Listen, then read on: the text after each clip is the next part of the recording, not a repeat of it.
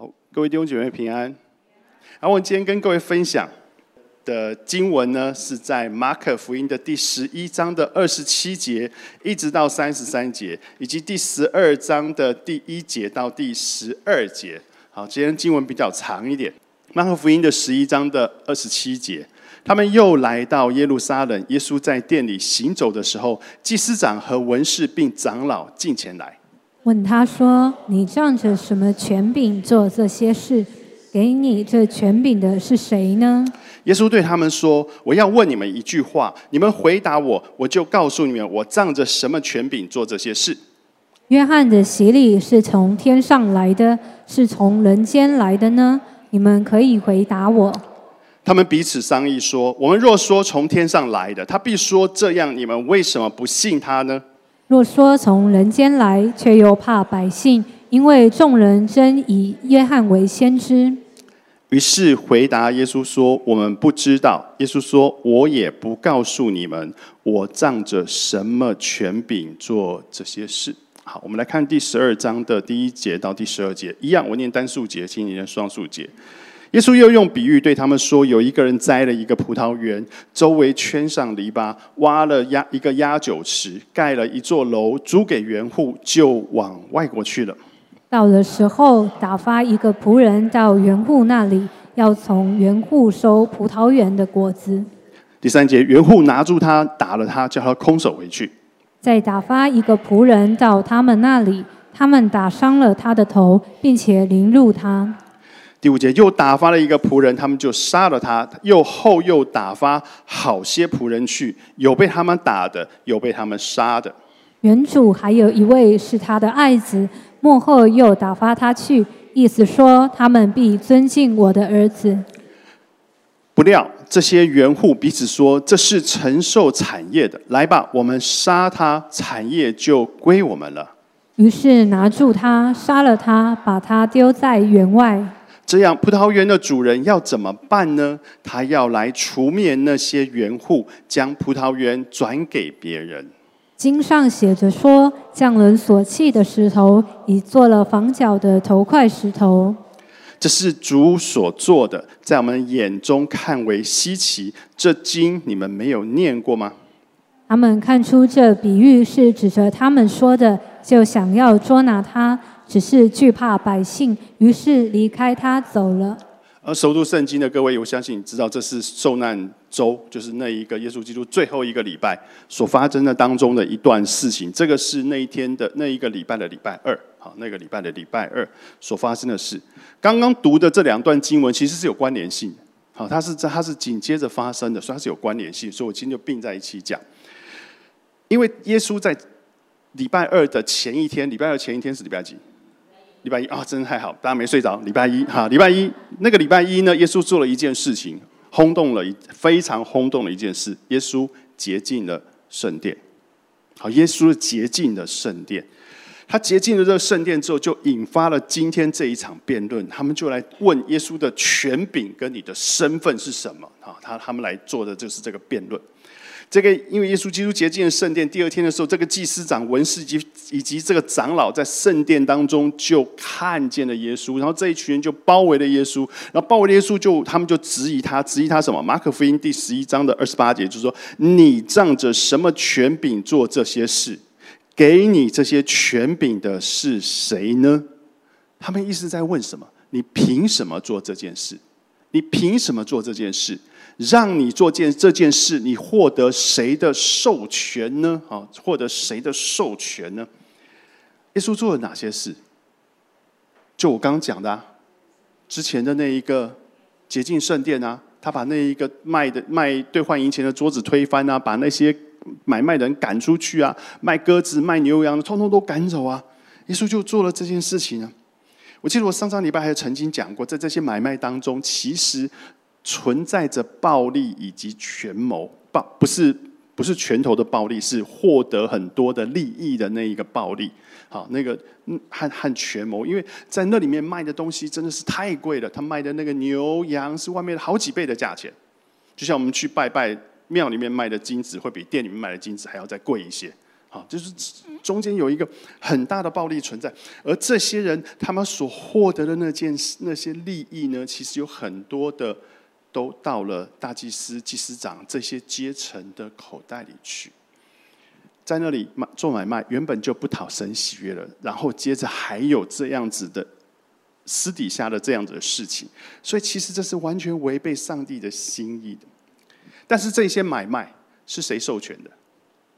大祭司授权的，所以当他们开始问耶稣说：“我们做生意是有人授权的，那你去赶他们、破坏他们的生意，你有谁授权呢？你的权柄来自于何处呢？我们至少还有大祭司的背书，这些人可以去做生意。那你的权柄来自于何处呢？你又凭什么做这些事呢？”好，所以一开始他就这样子问，耶稣的回答很。很算是很有智慧，耶稣并没有直接回答他们，但是却给了一个反问，就是我问你们一个问题，你们如果能够回答我这个问题，我就回答你们的问题。这很像小孩子在在在讲啊，你你先做这样，我就做那样，不，你要先做这样，我再做那样。但是耶稣的那一个那个他的那个那回答就是这样，他他就问他们说：好，你们要既然要问我。我凭什么权柄来做这件事？那我就问你们一件关于权柄的事，什么呢？就是请你们告诉我，约翰的洗礼是从天上来的，还是从人间来的呢？请你们回答我。这里讲的约翰的洗礼，其实只是一个统称啊。他这边所讲的，不是单纯指的是施，这边讲的约翰是施洗约翰哈，是施洗约翰。他这边所讲的这个约翰。这个施洗约翰的这个洗礼，不是指的他替人家施洗这件事，施他这边所说的是施洗约翰所有的服饰。所以耶稣基督在问这些这些文士和法和那些长老说：“你既然问我权柄，那我就问你，施洗约翰服饰的权柄来自于神，还是来自于人？”好。各位，停在这里。什么是施洗约翰的服饰？各位还记得吗？什么是施洗约翰的服饰？读过马可福音的，你会看到马可福音第一章的第二节到第四节，这边就介绍马可是这样子介绍施洗约翰的。他说：“正如先知以赛亚书上记着说，看呐，我要差遣我的使者在你面前。这个使者是谁？”施洗约翰，在人的面前预在主的面前要预备道路，在旷野，在那一个荒野当中，有人声喊着说：“预备主的道，修直他的路。”照着这话，谁来了？施洗约翰来了。施洗约翰来，在旷野里施洗，传悔改的的洗礼，使罪得赦。各位。所以从这段经文，你可以看得出来，施洗约翰的服饰，主要的服饰，就是为了宣告耶稣基督将要来临这件事。所以施洗约翰的他的所有服饰的重点，就是要宣告耶稣基督将要来。在施洗约翰之前，上帝已经沉默了四百年。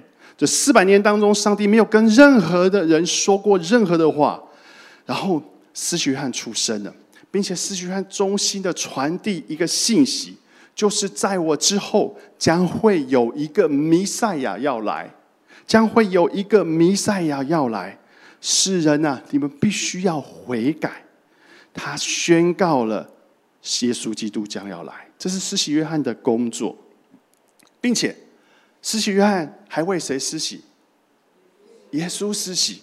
所以他一替耶稣施完洗之后，他就向人介绍耶稣。他是怎么介绍耶稣的？在约翰福音的第一章三十二节，当耶稣施完洗之后，约翰又做见证说：“我曾经看见圣灵仿佛鸽子从天降下，住在他的身上。”这个他指的是耶稣基督。我先前不认识他，只是那差我来用水施洗的对我说：“你看见圣灵降下来住在谁的身上，谁就是用圣灵施洗的。圣灵施洗的是谁？是基督。”约约翰说：“我看见了。”就证明这是神的儿子。施洗约翰介绍他的门徒去跟随耶稣，有没有？所以施洗约翰他的他的那一个他的服饰当中，介绍耶稣是他服饰当中的一样一块重点，是一块重点。当耶稣刚开始出来的时候，施洗约翰的名声比他还要响亮。他告诉人，他告诉人说，耶稣的能力和权柄是大的。所以，施洗约翰是高举耶稣的。他怎么说？他说：“有一位在我以后来的，能力比我更大，能力比我更大。我就是弯腰替他解鞋带也不配。我用水替你们施洗，你们不要觉得这样就够了。将来那一位能力比我大的来的时候，他要用什么给你们施洗？用圣灵给你们施洗。所以，施洗约翰的服饰绕着耶稣基督。”他宣告耶稣基督将要来，他高举耶稣基督，他也介绍耶稣基督。施洗约翰的服饰只有一个字，就是为了要成全基督，就是为了要成全基督。所以，好，我们就回头来看，如果施洗约翰他说耶稣是上帝的儿子，那么请问一下。耶稣的权柄从哪里来？从天上来的。我们回到刚才的文士和祭司长的问题。我们提回到文士和祭司长的问题。上耶稣问文士说：“你告诉我说，施洗约翰的权柄从天上来的，从人间来的？如果他们说施洗约翰的权柄是从天上来的，大家都说他是先知嘛，很多人信他嘛，所以施洗约翰的权柄是天上来的。那么？”施洗约翰的权柄是天上来的。如果他们承认施洗约翰的权柄是天上来的，那么他们就必须承认施洗约翰的服饰也是从天上来的。施洗约翰的服饰是什么？是指向耶稣基督啊，是宣告耶稣基督将要来啊，是介绍耶稣基督给人啊，是是高举耶稣基督，因为他知道耶稣基督是上帝的儿子啊。那么文士和法利赛人和这些长老，是不是就应该要承认耶稣约那个约翰所说的那一切都是事实？那么，如果他们承认施洗约翰所说的都是事实，耶稣是上帝的儿子，那么耶稣有没有权柄去洁净这一个已经被他们玷污的圣殿呢？肯定是有的。肯定是有的，所以当他们在在在想这些的时候，这一路推导下来，他如果承认了施洗约翰的权柄是来自于天上，那他就承认了施洗约翰所说的那个耶稣基督就是从天上来的，就是这一个人。那么他就会承认下一步就是，那他昨天所做的清洁圣殿，那个洁净的圣殿，他有哪一点没有权柄可以做？他们等于承认了自己的错误，所以这些人不可能这样做。他们不可能这样子承认。好，那这些人不可能这样承认，他们就想说：那不然呢？我们就说，那施洗约翰的权柄是来自于人吧？可是，可是在马太福音第三章的第五节到第六节，你看到施洗约翰所带下来的那个服饰是多大的那一个震撼？那时耶路撒冷和犹太全地，并约旦河一带地方的人都到约翰那里。约翰在哪里啊？旷野。他是一个穿骆驼毛、吃蝗虫野蜜的人，他是住在旷野里的人。这些在都市里的人，这些过着那些在犹太山地的人，他必须要长途跋涉走到旷野里去，到那里去承认自己是一个罪人，在约旦河里受施洗约翰的洗。所以你可以知道，这些这些当时施洗约翰所带出来的那个影响力是大的。在民间当中的影响力是大的，有税吏去认罪，有士兵去认罪，甚至有文士跑去认罪，很多人去，所以这些领袖他们只能说什么？我不知道，因为我说施洗约翰的权柄来自于人间，那我会被石百姓用石头给打死啊！因为百姓都相信施洗约翰是来自于神的，他是神的先知，所以这些人只能说我不知道。各位，其实如果是你面对这个问题，施洗约翰的权柄来自于神，来自于人，Yes or No，只有一个答案，是不是？只有一个答案，用这一个模棱两可的回答，我不知道，其实充满了算计和权谋，对不对？两边都不得罪，我取了一个中庸，我不知道。所以这群领袖最可以被谴责的地方，是这个时候他们只在乎他们自己。我是不是能够持续的保持我这个位置，继续的从其他的地方获取我要获取的利益？他们根本不在乎他们所侍奉的那一个上帝。这群领袖并不在乎，并不在乎他所侍奉的上帝。所以耶稣说什么？耶稣说：“那既然你们不知道，那我也不必回答你们的问题，因为其实你们已经知道。”我不必回答你们这个问题。好，那我们接着来看第十二章的这第第十二这边有过十二节的经文。耶稣用了一个比喻，哈，这是一个比喻，来预告了这些假冒为善的这一些的领袖，这些宗教领袖的结局。所以，既然是比喻，那我们就先来厘清这个比喻当中的角色是什么啊？这是很重要的一件事情。这边呢？他们这边讲说口比喻当中这个原主啊，用口语一点的讲法就是地主，啊，就是拥有田土地田产的这一个人。原户这边有讲到原户有没有哈？原户事实上是佃农啊，比较啊，我们比较听得懂的翻译叫做佃农，所以原户就是佃农。马可福音十二章，耶稣就用比喻对他们说：有一个人，这个园主呢，就栽了葡萄园，周围围上了篱笆，挖了一个压酒池，盖了一座楼，租给园户，就往外国去了。各位，耶稣说的这一个园主啊，其实是一个非常宽厚的人啊，非常宽厚的人。当时你把人把葡萄园租给佃农，你根本不去不必去管那个园子旁边有没有围篱呀，你不用去管的，那是。那是佃农的事啊！那个没有围篱，有人进来偷葡萄，有野兽进来吃了葡萄，谁的责任？佃农啊！我到了年底，我回来收租，你该给我租多少，你就该给我多少。我管你有没有人偷走你的葡萄，你去借也要还给我。所以这个是与这个是佃农的责任啊！所以这个原主还替他们围了那个围篱。这个原主呢，还替这些佃农呢挖了那个压葡萄酒的池子啊，就是说那个压酒池，就是要把葡萄榨汁出来的那个池子。这是谁的责任？这是佃农的责任啊！你要卖酒是你的事啊，我关我原主什么事？我只回来收我要收的东西就好啊。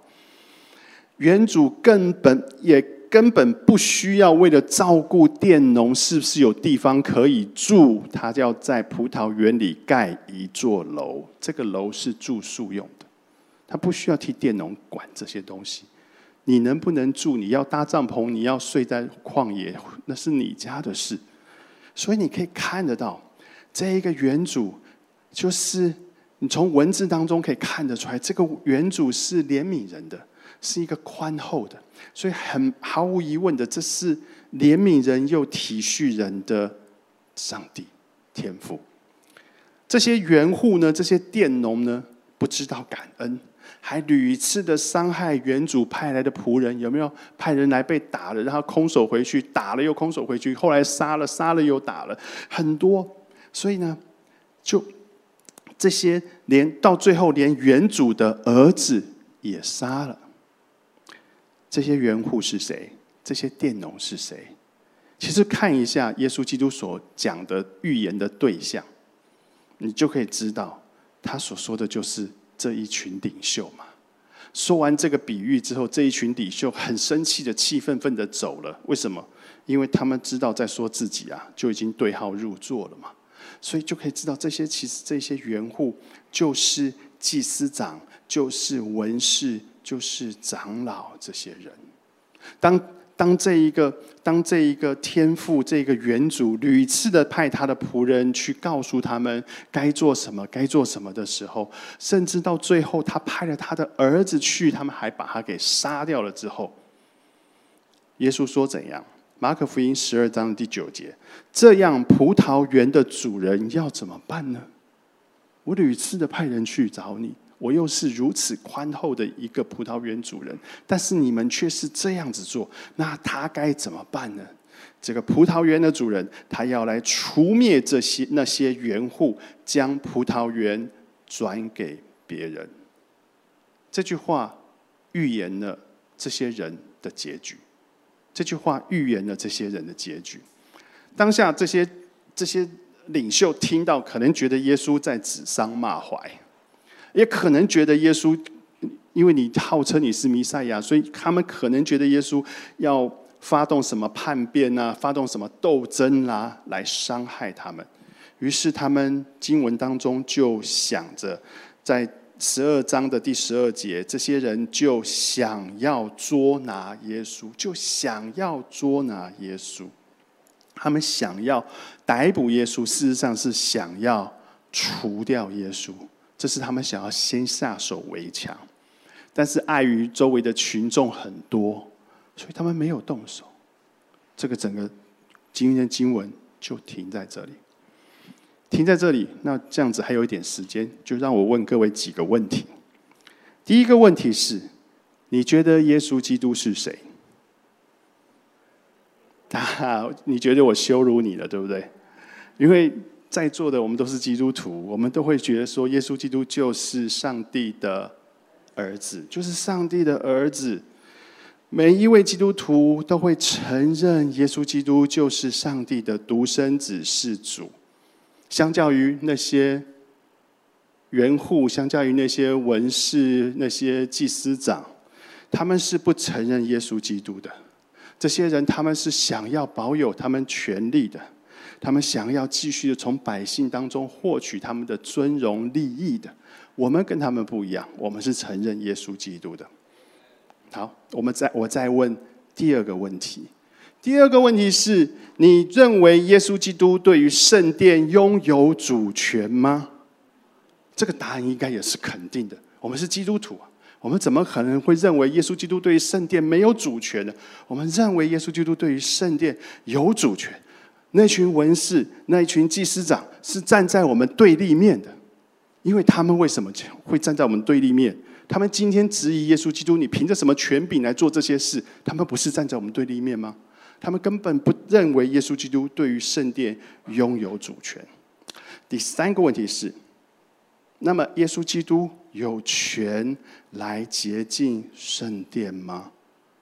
我想我们都认为耶稣基督是圣殿的主，耶稣基督肯定有权来洁净圣殿，他肯定有权来洁净圣殿。但是今天我们所读的这一些宗教领袖，他们不愿意自己的利益其实是罪恶，他们的罪孽被耶稣基督洁净，是这样子。圣殿现在在哪里？主后七十年，罗马人攻进了耶路撒冷，整个圣殿被烧掉了。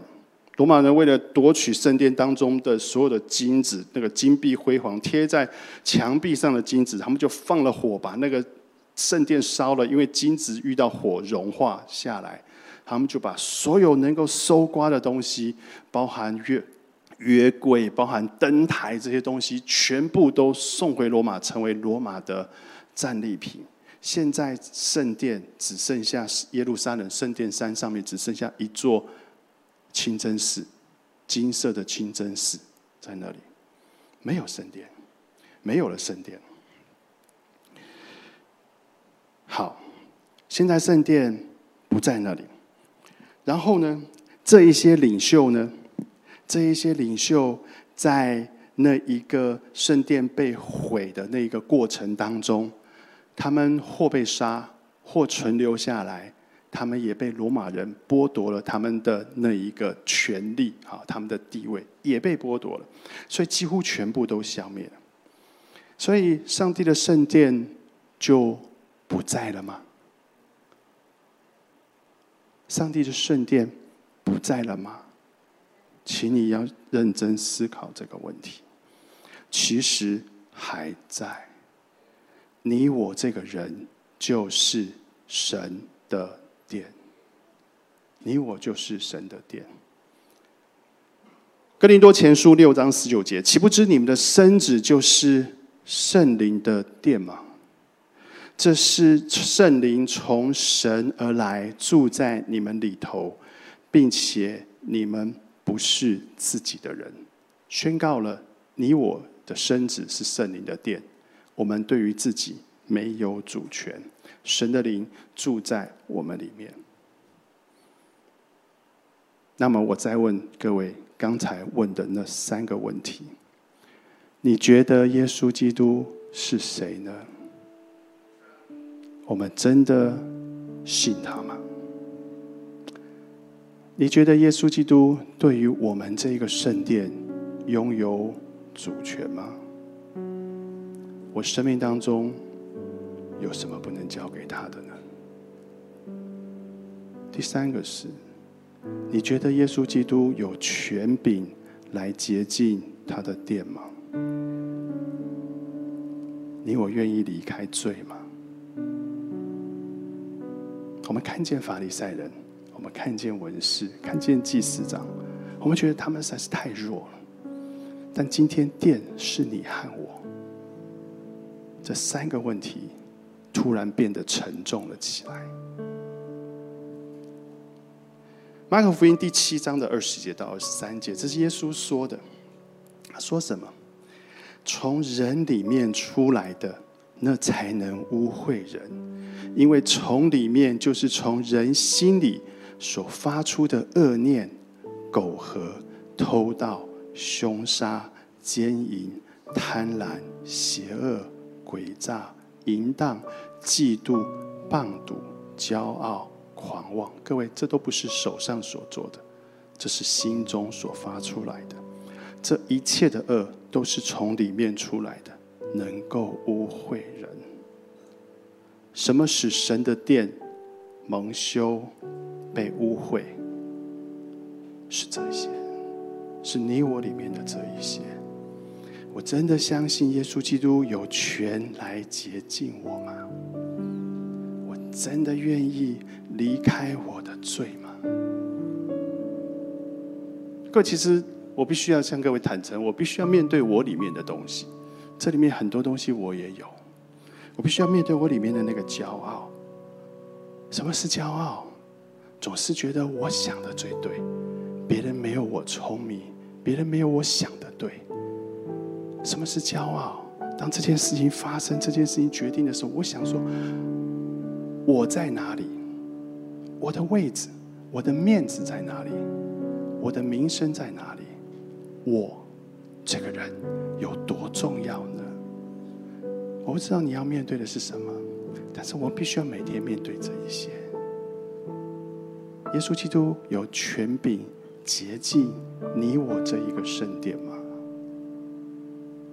你要去想一想。当我们说有，他绝对有权柄，他有权定洁净两千年前那座殿，他对两千年前那座殿有权柄。在两千年前他是上帝的儿子，两千年后今天这三个问题丢在你身上的时候。你觉得耶稣基督真的是你所信的那个上帝的儿子吗？你觉得耶稣基督真的有那个权柄，对于那个殿是有主权的吗？